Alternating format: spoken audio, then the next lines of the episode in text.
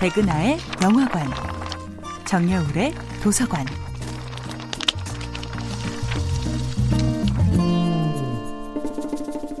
안녕하세요. 여러분과 아름답고 풍요로운 책 이야기를 나누고 있는 작가 정여울입니다. 이번 주에 만나보고 있는 작품은 생텍쥐페리의 야간 비행입니다. 무언가 하나의 꿈을 향해 평생을 바치는 사람들의 삶에서는 그 무엇과도 바꿀 수 없는 고결함이 느껴지지요.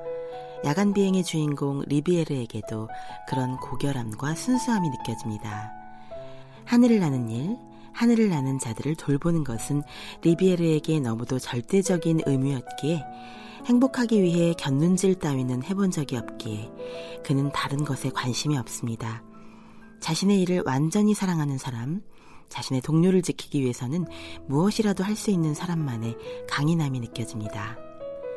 생텍쥐페리는 믿었습니다.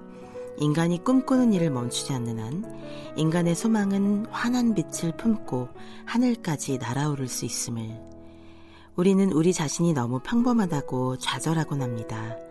하지만 우리 모두가 스스로 이룬 것이 너무 보잘 것 없다고 자책하지 말았으면 좋겠습니다.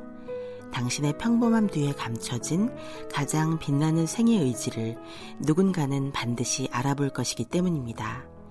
그 누군가를 찾아 길을 떠나는 것이 바로 인생이 아닐까요? 비행기 조종사로 살아가는 자신을 하늘을 경작하는 농부라는 아름다운 표현으로 예찬했던 생텍쥐페리. 새로운 항로를 개척하던 시절 그는 끝없이 펼쳐진 바다나 사막 위로 활공하는 몸짓을 너무도 사랑한 나머지 한 번 비행의 맛을 경험한 사람은 절대 그 행복을 포기할 수 없다고 이야기했습니다. 그는 문명화로 인해 이제 정복되지 않는 사막은 없다며 탄식했습니다. 인간의 손길이 닿을 때마다 새로운 항로가 개척될 때마다 사막은 박제된 동물처럼 고유한 빛을 잃어버리곤 했기 때문입니다. 그는 사막의 마법을 먹고 사는 진정한 이야기꾼이었습니다.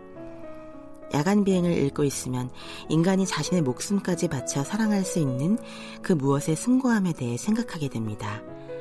인간의 한평생을 뛰어넘는 그 무엇, 단지 살아있는 동안에만 한정되지 않는 그 무엇, 한 사람이 평생을 걸쳐 가꾸고 이루고 마침내 뛰어넘는 그 무엇, 야간 비행의 주인공들에게 그것은 바로 하늘을 나는 인간의 영원한 꿈, 눈부신 비행의 이상이었습니다. 정여울의 도서관이었습니다.